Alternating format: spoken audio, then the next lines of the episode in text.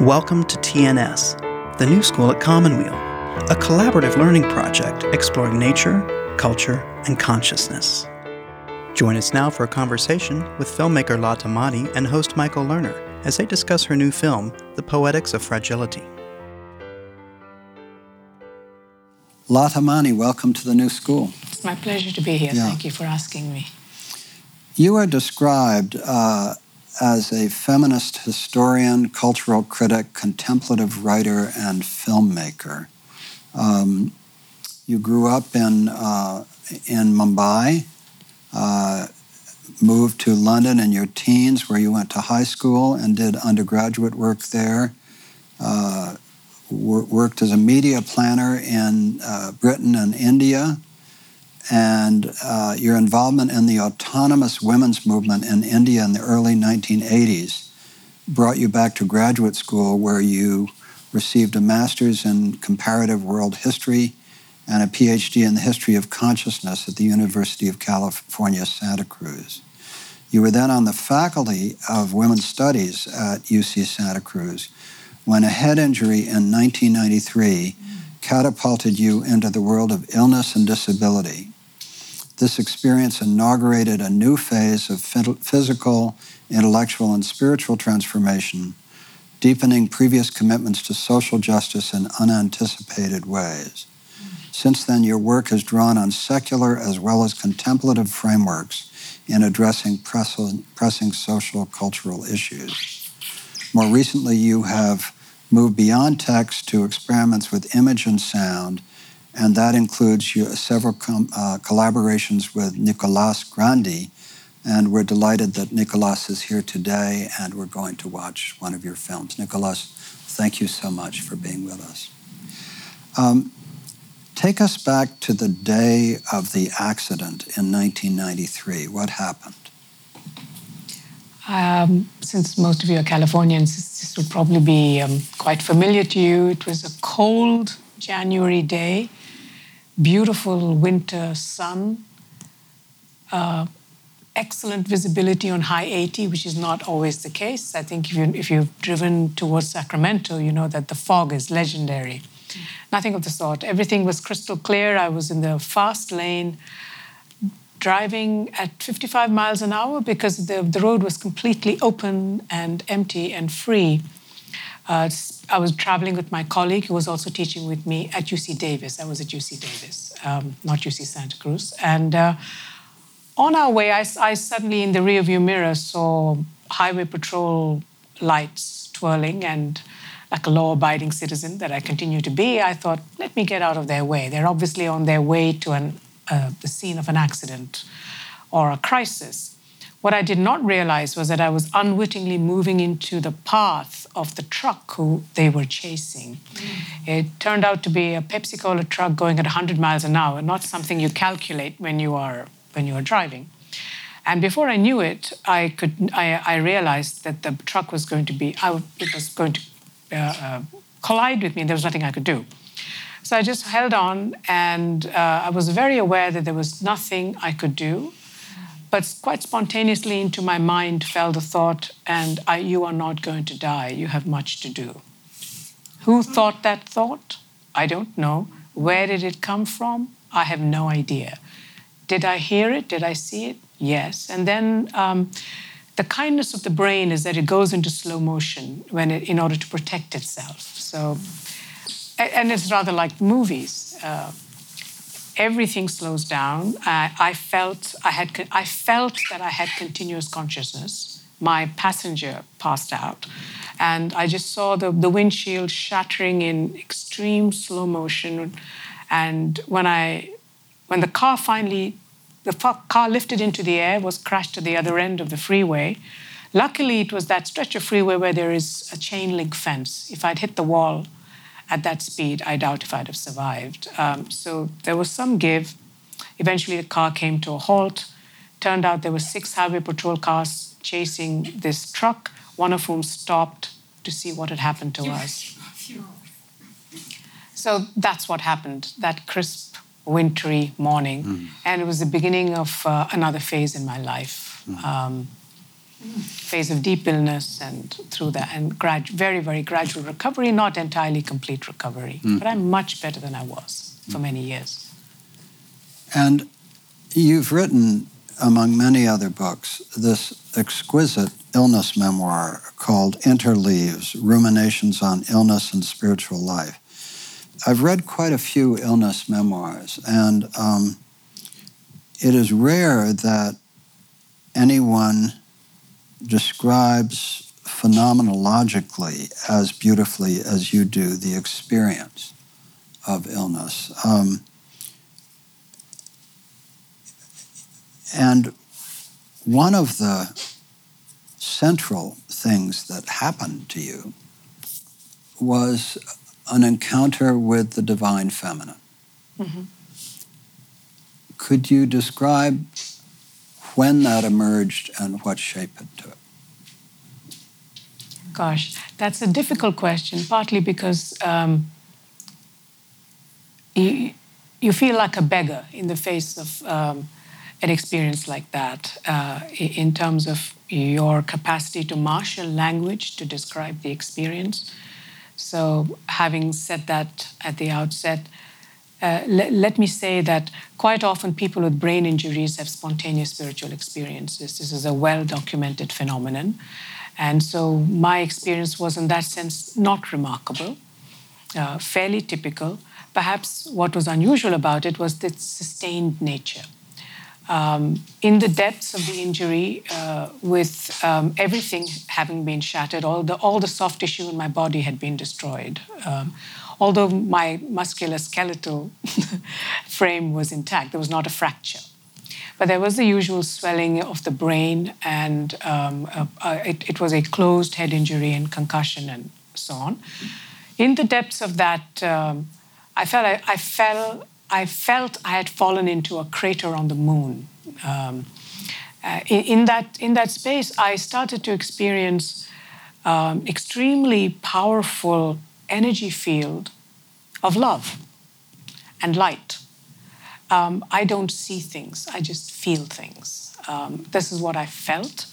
And I felt as though I recognized this energy field, even though I had never been of a spiritually inclined, nor even in the least bit interested in religion. Indeed, I had a kind of deep skepticism since in my growing up years, many people who openly spoke of being religious were often people who were quite sort of indifferent and um, routinely and casually unkind to people that they might meet.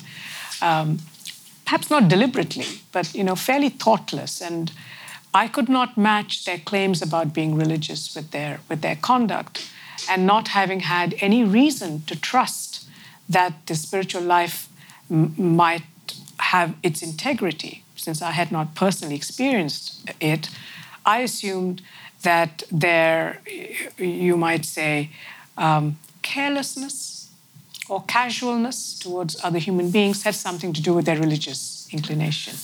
This, this response to their conduct, of course, was my own ignorance. Uh, something which I came to understand when um, my own world was blown open by the arrival of this force in my life uh, that I uh, um, that I had not beckoned, if mm. you like. Mm-hmm. You, um, I don't know if I can find it here, but there's a passage, I think, at the beginning of this. Uh, can you read this section? Just any piece of that? Yeah, starting at the top and just reading as far as it makes sense. It's, it's a short poem called, uh, well, it's a prose piece, really. It's yeah. not a poem. Uh, it's called Autobiography. The ocean of love, the lotus of compassion, woman born of the fire of consciousness. Daughter of the divine feminine, dancing in the joy, pain, delusion of incarnation, searching, searching, searching outside for the universe that is verily within. The more she sought, the more she held all the pain, joy, delusion in her flesh. Twisted, tortured, bloated, doubled in pain, she nonetheless crawled across the globe, across the color line, across the sexual continental divide, seeking love in women's faces and eyes.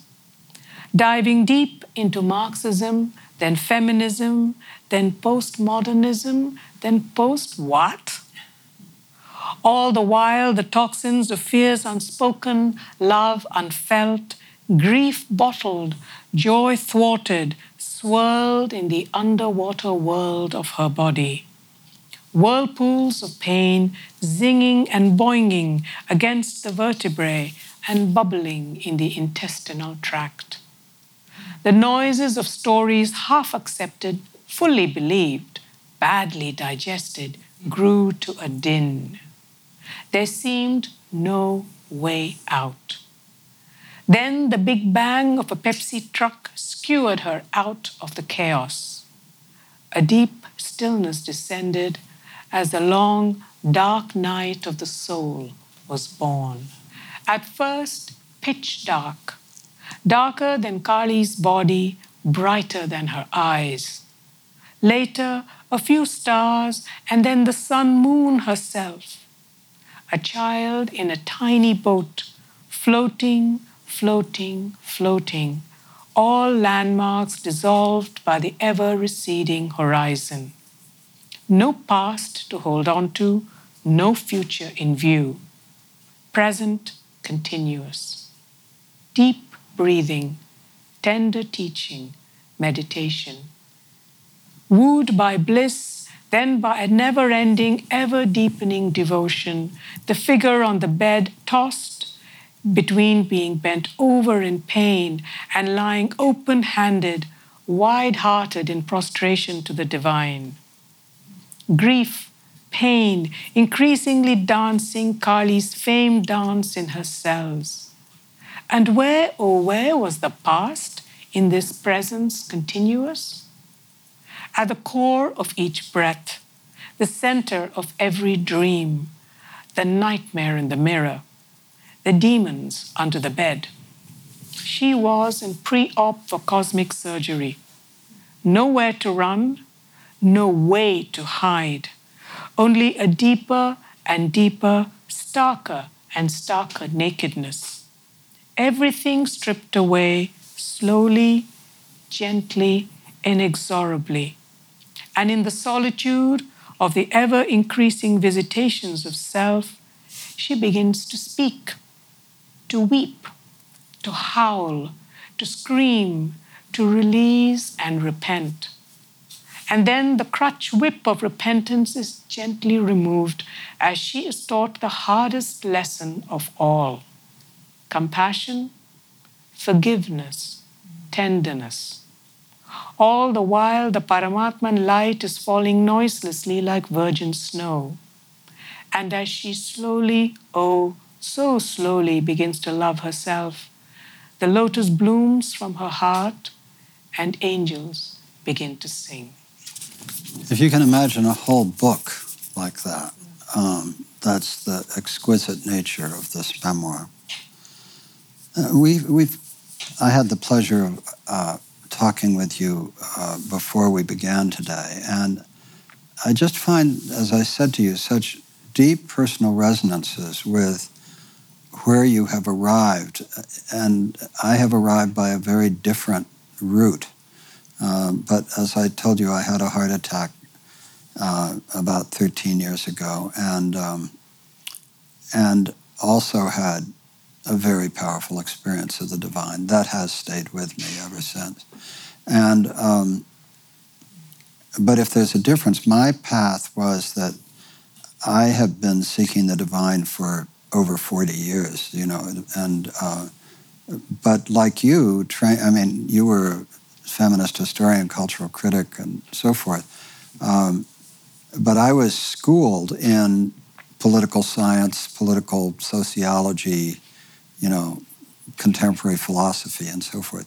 And there was no room for the divine mm-hmm. in either your framework or mine. Um, um, somehow I escaped from it earlier as a inclination, and so was kind of seeking it over a longer period of time. Mm-hmm. Um, so I think one of the things that fascinates me most about your work, and um, uh, you've written a whole series of books The Integral Nature of Things, Cultural Reflections on the Present, Interleaves, which is the uh, illness memoir, Ruminations on Illness and Spiritual Life, Sacred Secular, which is beautiful, Contemplative Cultural Critique, and then earlier work, Contentious Traditions, The Debate on Sati, which is wife burning in colonial India.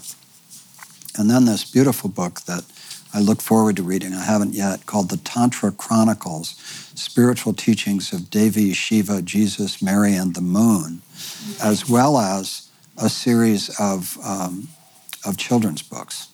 And so it's a wonderful, and in each book, uh, the, the cultural reach is just extraordinary. And um, so, um, just to find a starting place, um, we might begin with your thinking on um, the anatomy of faith, which is in one of the essays in your book, Sacred Secular.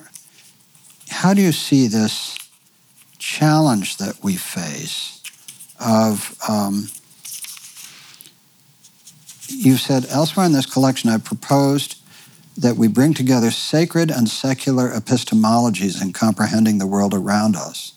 I make this suggestion in full awareness that the secular arose in contradistinction to the sacred and required its negation as a valid form of knowledge for social or scientific inquiry. In the secular culture of the academy today, the realm of the sacred is acceptable as philosophy and theology, as the subject proper of anthropology, history, sociology, as the fecund muse of poetry and art. So it's deemed a source of inspiration it is not, however, seen as offering a conceptual framework that can contribute to understanding of things other than itself. The promise of post structuralist theory and its bequest, interdisciplinarity, was precisely the taking down of boundaries that had hindered our capacity to map, map phenomena in all their complexity. And then you go on to say the forking of the secular and the sacred was inaugurated by the Enlightenment and the Enlightenment obviously extolled reason and science. Uh, but what you are, uh, but you say post structuralist theory developed an important critique of the coercive aspects of Enlightenment thought. However, it left undisturbed two of its key interlinked tenets the presumption of the sacred as inevitably superstitious and regressive, and the arrogation to the secular of all that is defensible from a progressive perspective. I just think this is so critically important for our time. Mm-hmm. And it's the issue that I've struggled with a lot. And I wonder if you could sort of expand on your thinking on that critical juncture and how you see the potential resolution. Let me come at it gradually and, yeah. sort of sideways. Um, and I partly do that because the secular is normative, that is mm-hmm. to say, it is the reigning paradigm. Mm-hmm. Um, we have a deep distrust of anything that we cannot prove, mm-hmm. that we cannot demonstrate uh, mm-hmm. repeatedly. Um, at the same time, there is so much of human experience that is uncontainable within these categories. And there are many accounts of such experience. And even though they mount, they have failed to undermine mm-hmm. um, certainly the privileging of the secular rationalist framework in certain domains. Mm-hmm. Um, we do know that there are many societies uh, in the world where the sacred is intimately, deeply, and effortlessly interwoven into every aspect of life. Mm-hmm. So we should not speak as though the academic um, um, disciplines dominate the entire world. In fact, one of, one of the problems that we have is that the various particulars have stood for universals. And because those particulars that stand for universals have often been aligned with structures of power, they have been able to pretend as though they speak for all people at all times. Right. So even as we even as we describe certain modes, certain paradigms as normative, we have to understand that they're actually very local. So we speak of their normativity and also their, their, their, their um, inevitably local, uh, local status. Um, for me, if I can start um, uh, autobiographically, since we began this conversation in that vein, what I was experiencing blew open any framework that I had been using in, or drawing upon in order to understand the world. And what I began to realize was that if I were to be cognitively honest, which in fact uh, my academic training had uh, asked me to do, had invited me to do, if I had to be cognitively honest, I would have to find a way of embracing at the heart of my um, attempt to make sense of the world the idea of unknowing. Unknowing, vulnerability, curiosity, fearlessness. The, the, this is the constellation. Unknowing, vulnerability, curiosity, and fearlessness. Yes, because as soon as you accept unknowing as um, a path of inquiry, where as a modus of inquiry, if you like, if you, if you accept the premise of unknowing, then you have to allow yourself to be vulnerable to what you might discover. Mm-hmm. Because what you might discover might challenge everything that you had drawn upon in order to make sense of, uh, of life mm-hmm. or of phenomena up until that point. Mm-hmm. And in order to open yourself to unknowing and vulnerability, you have to be fearless. Uh, we create cognitive castles in which, of which we are kings and queens, you know, as a way of anchoring ourselves in infinity and not being overwhelmed by the sheer plenitude in which we exist. And we exist on the basis of cognitive and other maps that we create uh, in order to bring some order into what we imagine as disorder in order to open yourself to the idea that you may not understand the whole, but that there is a place for you, there is a particular place in which you are suspended between uh, cognitive abeyance and cognitive free fall. Even as we do not have a sure cognitive foothold, there is a way in which we are making sense. Even as our language is not adequate for what it is that we're seeking to describe, we are drawing on language. So it is this, there is this continual doubleness in which we exist, you know, knowing, unknowing, partial knowing, um, imperfectly grasped, grasped intuitions, certain, um, certain things that seem appear to be clear, uh, for which we have this uh, certain kind of language at our disposal to, to describe it at a certain point in our journey. So it's a continually dynamic process, and we try to find our foothold by means of orienting points that are enabling and not disabling. Rationalist frameworks offer you a way of sense making that work precisely by excluding all that it cannot explain. Is it possible to keep ourselves open to the fact of our existence in infinity by means and by means and by orienting points that are enabling and not disabling. And they are enabling precisely of that which we don't know. They're enabling precisely by making us fearlessly curious. They're enabling by making us modest. You know we give up the, the fiction of mastery and we open ourselves to the being humble explorers, conscious of our rich particularity. Mm-hmm. And we embrace that particularity as a point um, from which we seek to understand the intrinsically relational existence in which, of which we are a part. We cannot stand apart from the world in which we live. We are a part of the world in which we live. We're embedded in a set of complex and ever transforming interrelationships that are both social, uh, human, and natural. We are connected to all these worlds simultaneously. And the languages we have, for the most part, to understand human experience are not capacious enough to allow for many dimensions of it. That's beautiful. Um, so the Enlightenment Project and the, the way you are describing the, uh, the cognitive frameworks that can either be prisons or openings. Uh, um, and, uh, and this view of, um, of vulnerability and curiosity. Uh, what were the four that you used? Unknowing, oh, unknowing, vulnerability, vulnerability curiosity, curiosity, and fearlessness. And fearlessness.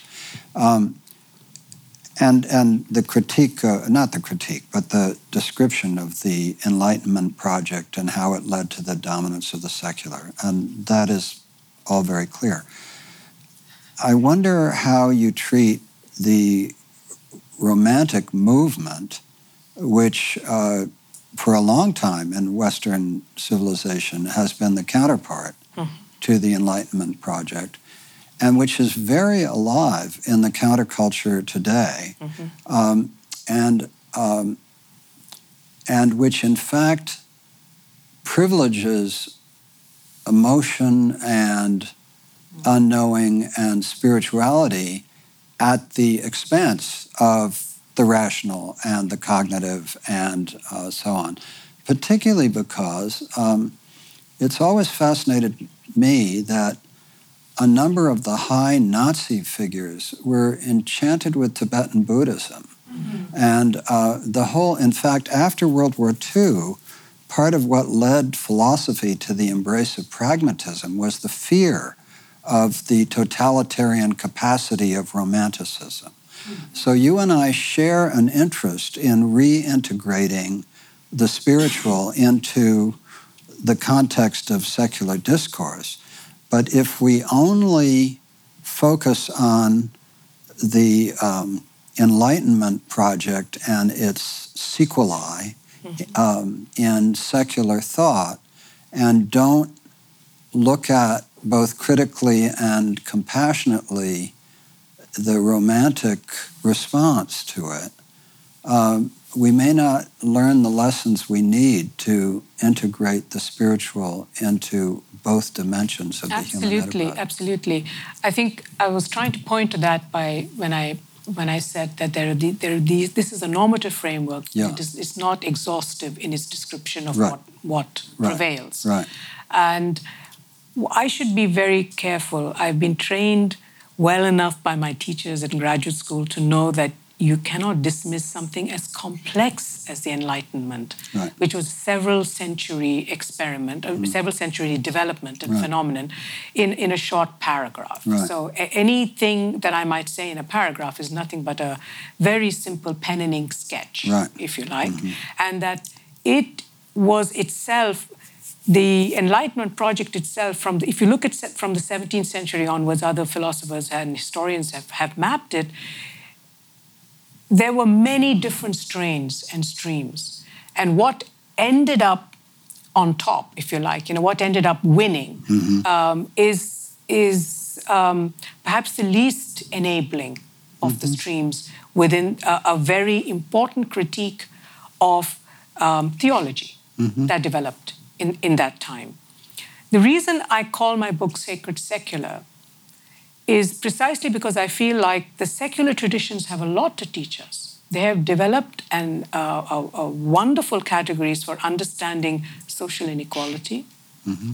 political structures, forms of discrimination. There are many secular concepts that are vital. Mm-hmm. I do not pose the sacred as a, um, as, a, as a, the opponent of the secular. Mm-hmm. I feel that contemplative traditions give us some concepts which, if we are willing to do the hard work of transcoding mm-hmm. and re articulating in relation to important social concepts like class or race or power, or even the historicity of our understanding of concepts, we can then uh, perhaps draw on that which is most enabling in, bo- in both traditions. So I do not pose the sacred as an easily accessible, trans historical, essentialist form of knowledge that can um, be counterposed to the sacred, which is somehow entangled in history, narrow, and sectarian in its thinking. We have forms of religious thinking that are sectarian, we have forms of secular thinking that are sectarian. I think both have concepts that can be useful to us, and it is incumbent on us to think about how we might draw on both traditions. That's been the experiment. You're listening to a conversation with Michael Lerner and filmmaker Lata Mani. I hear that, and perhaps I'm missing something because the question I posed to you was about the romantic tradition, specifically as a counterpose to mm-hmm what uh, the Enlightenment. Tradition. That is a historical and an empirical question, which I don't believe I am best suited to respond. Oh, okay. I, am I, therefore, I responded it, responded to your question in a, a more, on a more conceptual level, okay, because it's you. not the history that I have studied well enough okay. to be able to map and say, you know, there were these. No, well, that's very helpful. That's very helpful. There are so many things that I could ask you about. Um, and so we're kind of sampling through this extraordinary uh, work that you've done. But um, one thing that tends to wake people up and is always a, a good uh, question to ask you have in, in this book, The Integral Nature of Things, an essay on sex. And um, you start it by saying it may seem odd to suggest that we take a dispassionate view of sex since it has long been understood as instinctual passion. Yet, while erstwhile opponents are united in their conception of sex, only divided in what, if anything, should be done about it, we know we are in the midst of an ideological thicket, and so on. And you, uh, you go on, uh, and I'll just read one, um, one, one brief passage and then ask you to expand on your thinking on this as we contemplate the interconnectedness of mind, heart, and body, we are led to discover the limitations of aspects of feminist, queer, and left arguments regarding sexuality, pornography, or sex work. The chief target of this critique tends to be the duplicity of the regulatory mechanisms of the state, law, police, etc., the double standards of dominant society's policing of behavior, and the denial of the right of sexual self determination of certain groups, to certain groups. Insofar as these arguments unravel the hypocrisy of normative notions and the negations and invasions they entail, we may readily support them. We may also join in celebrating queer, transgender, and women's sexuality. However, to the extent that this intervention shares presumptions with the normative notions it avowedly opposes, it fails to offer a radical reframing of either sex or sexuality. It may succumb in pluralizing the content of the normative, but it leaves its basic structure intact. Um, so, first, I'd love to ask you to just sort of summarize where your thinking on sex has taken you. But more broadly in your work, I find it fascinating that quite often what you do, which I love, is that you look at the polarities left and right of whatever, of some dialogue or discourse that you're thinking about. Mm-hmm. And then you pose in some a kind of a third step back to look more deeply at the whole thing and and reconsider the whole thing. So you're doing, in a sense, the same thing with uh, whatever we want to call spirituality. Mm-hmm. You're saying, you know, uh, you know, the, the Enlightenment, the secular tradition has taken on every aspect of uh, what preceded it except spirituality and you know sort of stepping back. So in the same way you're sort of stepping back on sex and asking for a reconsideration where does that leave you? Yeah. Um, let me see one of the things that I discovered the, in the depths of my illness was something that I had been tone deaf to prior to that, and that was the deep intelligence of the body. Mm-hmm. Um, I think I had been, even though as a feminist, uh, body politics has been at the heart of feminist theorizing, feminist activism, feminist understanding. Um, so the body had been a, a site of research for me. Indeed, my book on widow burning uh, made an argument that um, uh, women's bodies had become the terrain for a debate on tradition. What had traditionally been and historically been seen by historians as being a, as being a debate about women was actually a debate about tradition waged on the bodies of women, you know, in, and articulated on the bodies of women. That said, I had not inhabited my own body. And with the mind unplugged by the brain injury, I was in a kind of deep free fall into the body. And having found myself, having landed there, as it were, it was an entire, it was an entire landscape to be discovered. Not to take us away from your question, but one of the things that was understood in that period was just how intelligent the body was and how the body's intelligence had not been accessible to me since I, and uh, perhaps partly shaped by the way the education system had trained me to think about intelligence, had resided almost entirely in the mind. One of the ways in which um, not just the, the education system or contemporary thinking, but even spiritual thinking tends to see the body as a site of passion, sensation, um, instinct, all of which must be brought under control by the mind. So, both, again, sacred, secular, right? There are two different streams. The body is also seen, today, the body is seen as a site of desire. Desire itself is seen as, at, as being at the heart of subjectivity, as the heart of autonomy. The self um, self-determin- self-determining subject is the desiring subject. In our time, it's also the consuming subject aspiration is deeply connected to desire and consumption, and the free subject is the sexually free subject. Uh, sexual, sexual freedom is at the heart of our notion of freedom itself. And yet we think of the body as nothing other than a site of in- instinctual passion. Um, and the heart longs, the mind plans and plots, the body releases. So even if you think about sexual narratives, the body is always this, body is nothing other than the site of sensation, and sexual fulfillment is about the release of that sensation. Uh, the mind is the plotter, the heart is the yearner, the body is the site where that yearning is released. You know, which which uh, does not allow subjectivity to the body. The body then becomes an object, or the body then becomes a terrain or a territory. And I think in our time, when, for example, let's take the internet, the largest force on the internet is pornography. Mm-hmm whatever you think of it, we're no longer living in Victorian England, mm-hmm. right? So we are now living in a very complex time where um, the right distrusts sex and feels that the sex and the body should be regulated. Mm-hmm. The left privileges sex, mm-hmm. uh, and uh, sexual libertarianism is the, is the frontier of freedom. Mm-hmm. Meanwhile, we live in a, in a sociocultural space and time when the body, sex, and sexuality have become very contentious terrains on which so much is being worked out and worked through. Is it possible to have sensuous dispassion towards sex and towards the body? Sensuous so that you are um, fully present in the body sensuous so that you're not resisting the body and its hopes, its dreams, its desires, and its intelligence. Dispassion because we are required to look even at our understanding of the body as being historically situated and culturally conditioned.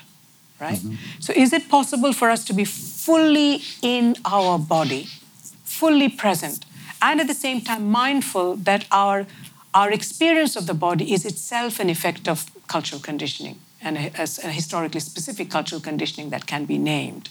And is it possible to embrace and honor the intelligence of the body as we navigate the difficult and complex terrain of our times? Does that makes a lot sense? of sense? Thank you.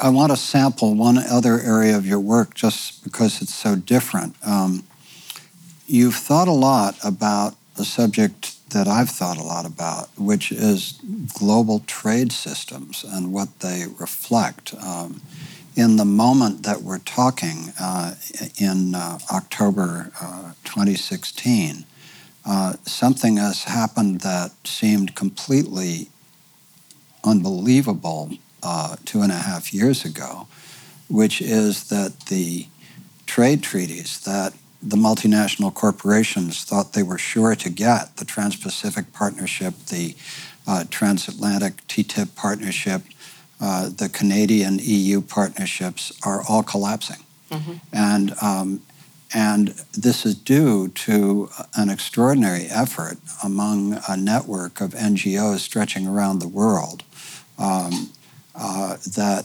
mobilized and recognized that what seemed so boring, namely trade agreements, were not really about tariffs. They were about uh, multinationals making a law against making a law against corporations, and that this uh, that these trade agreements once entered into uh, could not be left and uh, gave multinationals the ability to um, uh, sue countries and have the suits de- uh, decided in private courts and so on. I could go on about it, but it's, it's something that I've been fascinated by and engaged with for the last two and a half years. A lot of the best thinking on uh, global trade and global financial structures really has come out of the third world, or whatever we want to call it, third world network. You know, Vandana Shiva, Martin Khor, people like that have been at the heart uh, of a lot of the really important thinking on these structures. So, just starting there, we are living at a moment, we all know this, in which um, the very fabric of life is being destroyed by the uh, global system we're in. And um, you've written about so many of the subjects in that, whether trade or technology or uh, just all the other subjects. I guess the question I want to pose to you is um, Do you see a way out of the global problematique that we are facing, uh, in which um, we feel ourselves so easily to be in a, a system that, despite a million efforts to resist it. Um, it seems to absorb and um, overwhelm every effort to um, to reshape it. Has your thinking, your your cultural criticism, and your experience of the divine led you to see what seems to you to be the most promising way toward a living future, toward a sustainable future? Gosh. um, well, my work in globalization, just, just to just to locate it, has mostly looked at the cultural logic of globalization. Mm-hmm. For the most part, um, the, the critique of globalization has been an economic one, mm-hmm. and that is crucial. But since I moved to Bangalore, and Bangalore is a kind of petri dish for what is happening to India since India opened up its markets, um, I've been interested to, to supplement and complement that critique by pointing to the cultural shifts and transformations. That's one. That's one, just, just a, a clarification. But in terms of um, I feel like we're living in a very surreal time. I re- actually feel that global capital cannot reproduce itself in the way it has been reproducing itself since the Industrial Revolution. I mean, it's just no longer possible. It's not a viable model, partly because um, the over extraction, I think we've, we've already entered the, the era of diminishing returns. And um, I, I even think that the folks I actually think that um, the forms of government that we have, world government or even international institutions that currently um, regulate um, trade, uh, people at the highest levels are, are completely aware of this. It feels as though every time there is a crisis, somehow the crisis is managed and we go on. But I think that we are living we're living in a kind of ghostly present becoming a non future. Yes. And the only really living alternatives are in people's movements, community efforts, people who have never entered into, you know, people who are still part of barter economies and who've never really entered the monetary, the monetary system, uh, who still have the skills to live outside of the monetary system, mm. and new forms of organizing and new kinds of imagination that are emerging. I actually think the future is local. Mm-hmm. I, we may continue to remain connected, but the ways in which glo- the architecture of globalization that is currently in place and seemingly in play, I think its days are numbered. And I can't, um, it's an intuitive, intuitive feeling, and a feeling that comes from the fact that that which it needs in order to reproduce itself and in order to sustain its hungers, because its, its appetite is voracious. Mm-hmm it simply doesn't, it's not going to have access to what it needs. Mm. I think we're going to have uh, issues of climate change, um, fuel, mm. the sheer costs of transporting goods from China, mm. to continue to transport goods from China, civil strife as a result of economic, uh, as a result of displacement because of ecological change, civil strife in this country as a, as a result of rising unemployment, a de-skilling of the population, you cannot have a population of service providers and consumers who simply do not even have the educational opportunities to enter a, a, an imagination, Silicon Valley fed imagination, that this can be the laboratory of innovation and experimentation. It can be produced, the, the goods can be produced somewhere else, and your own population can simply consume. It's just not tenable. I don't think it's tenable.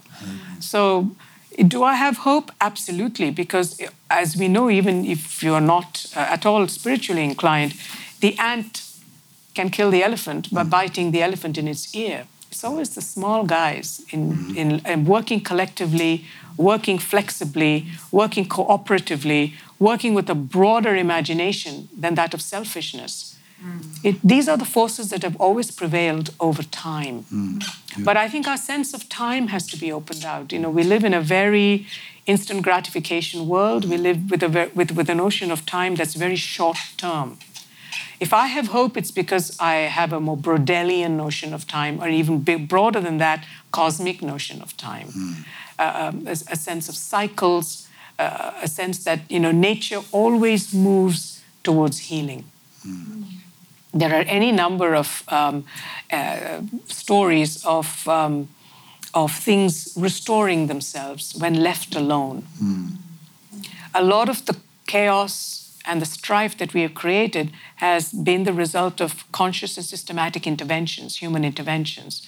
If we withdraw from those forms of intervention and allow other forms, um, allow things to be, even allow humans to be, to reimagine um, new forms of localism. The question is are there going to be new forms of localism or new forms of parochialism? And that is where I think, you know, uh, social justice movements, movements that are very conscious of our deep interdependent existence across vast spaces, and the fact that we live in one world, one earth, one cosmos.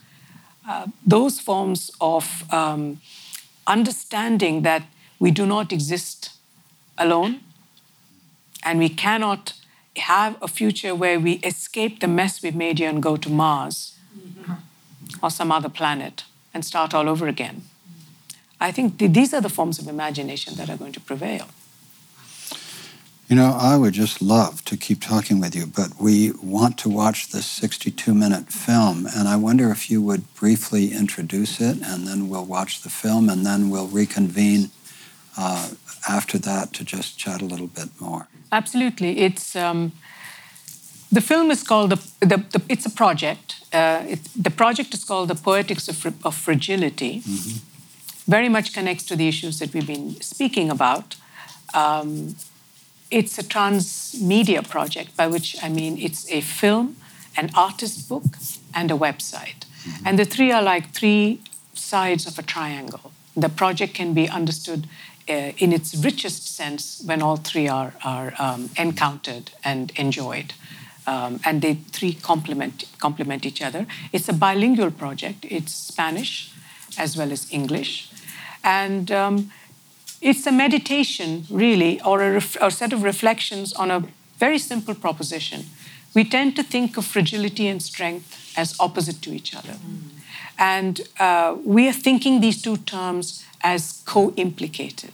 Mm. That fragility implies strength and strength fragility. There's no strength without fragility and no fragility without, without strength. Mm. What we are looking at here is nature, the idea of fragility and strength as in a, in a beautiful pas de deux or dance in nature, as well as in, in relation to bodily fragility. But as you will see, um, what, we are, what we are saying here about bodily and social uh, bodily fragility also relates to the idea of social fragility, and that is something perhaps we can talk about Wonderful. Uh, after the film. Thank you. You're listening to a conversation with Michael Lerner and filmmaker Lata Mani. To find out more about the poetics of fragility, please go to latamani.com. That's L A T A M A N I.com. After the film screening, the conversation continues with final remarks and thoughts with Michael Lerner and Lata Mani. I want to go back to part of that beautiful autobiography prose poem that you read. There's a segment there that you say, the noise the noises of stories half accepted, fully believed, badly digested, grew to a din. There seemed no way out. Then the big bang of a Pepsi truck skewered her out of the chaos. A deep stillness descended as the long, dark night of the soul was born. So as I read that, it sounds as if this came at a moment in your life in which um, the noises of stories half accepted, fully believed, badly digested had grown to a din and there seemed no way out. Yes, but that was understood retroactively, Right, I retrospectively. Retroactively, that's Yeah. what I mean. Right, exactly. So that retroactively you saw, all that had had to be marginalized, suppressed, right, uh, uh, not attended to, in order that a certain fiction of self could be lived out. right, exactly. Right. Okay. So the autonomous self would be one concept. And so, where did the the Tantra Chronicles came after your accident? Is that correct? The? Tantra Chronicles were teachings we received after the accident. And yes. you received them with your um, beloved friend Ruth Frankenberg, That's correct. and uh, she and you were partners for how long? Um, at that point, 10 years, But you had 27 years, eventually 23 years. 23 years together. She finally died of uh, of lung cancer That's correct. uh, in Bangalore. In Bangalore. Yeah. Yeah. Uh, but she was um, both a, a profound intellectual partner in your work, but also the love of your life. That's correct. Yeah. That's correct. And so the Tantra Chronicles, which you're going to be kind enough to send me a copy of, because I really, uh, but there are 43 original spiritual teachings from Devi, Shiva, Jesus, Mary, and Moon, received and compiled by Ruth Frankenberg and Lata Mani. The teachings are revolutionary and contain the intellectual and spiritual wisdom sorely needed to correct our current course as a human collectivity. And then the introduction is by Devi, one of the one, of the teachers. teachers. Was that received by you or by Ruth? All the teachings were received in her body Okay. by her. It was a process, uh, it was a very synergistic, synergistic process. We both needed to be in meditation. She could only receive if we were both in a particular state of consciousness, but they were received in her body and they were transcribed by me as part of my healing. I see. Could you read uh, Devi's words from the introduction? Certainly. Why this book and why now?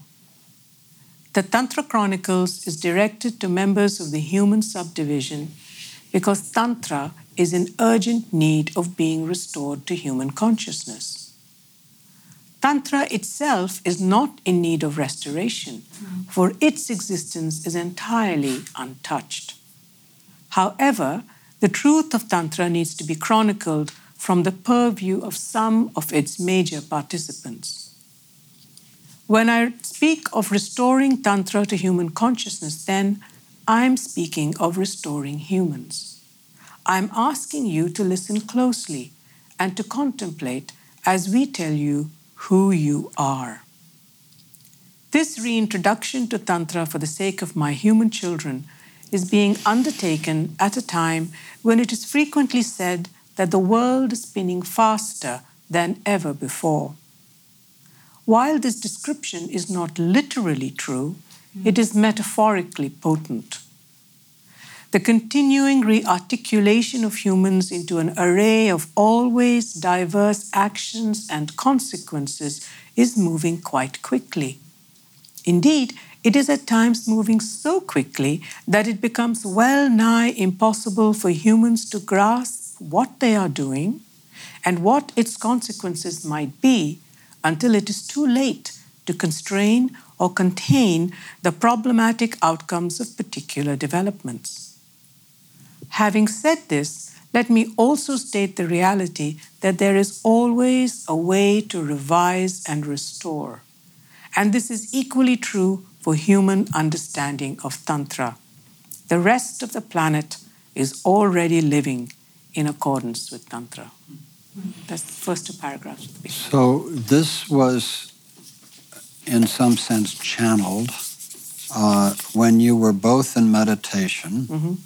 Uh, you were living in different places because work required that. No, when when we were doing this work, we were in the same oh, same room. Oh, wonderful. Okay, so um, uh, it required that you both be in meditation at the same time, and then it would come through her body. Yes. And again, I want to read the teachings are revolutionary and contain the intellectual and spiritual wisdom sorely needed to correct our current course as a human collectivity. Uh, Lata Mani, I, I just want to say that uh, preparing for this conversation um, and uh, having the conversation with you um, has been uh, extraordinarily uh, touching and powerful for me. Um, because we had the film, we had less time than I would have liked to explore your work in more depth. I hope that life gives us another opportunity to continue the conversation. I would love to do that if there is such a possibility. And uh, for now, I simply want to thank you for being with us at the New School. It was my pleasure. And thank you for yeah. this wonderful opportunity. And thank, thank you so much for taking the time that you did to look yeah. and read and ask these deep yeah. questions. Uh, I'm not sure I was equal to them, but thank you. Uh, it was a joy. And thank you all for being here. Real pleasure.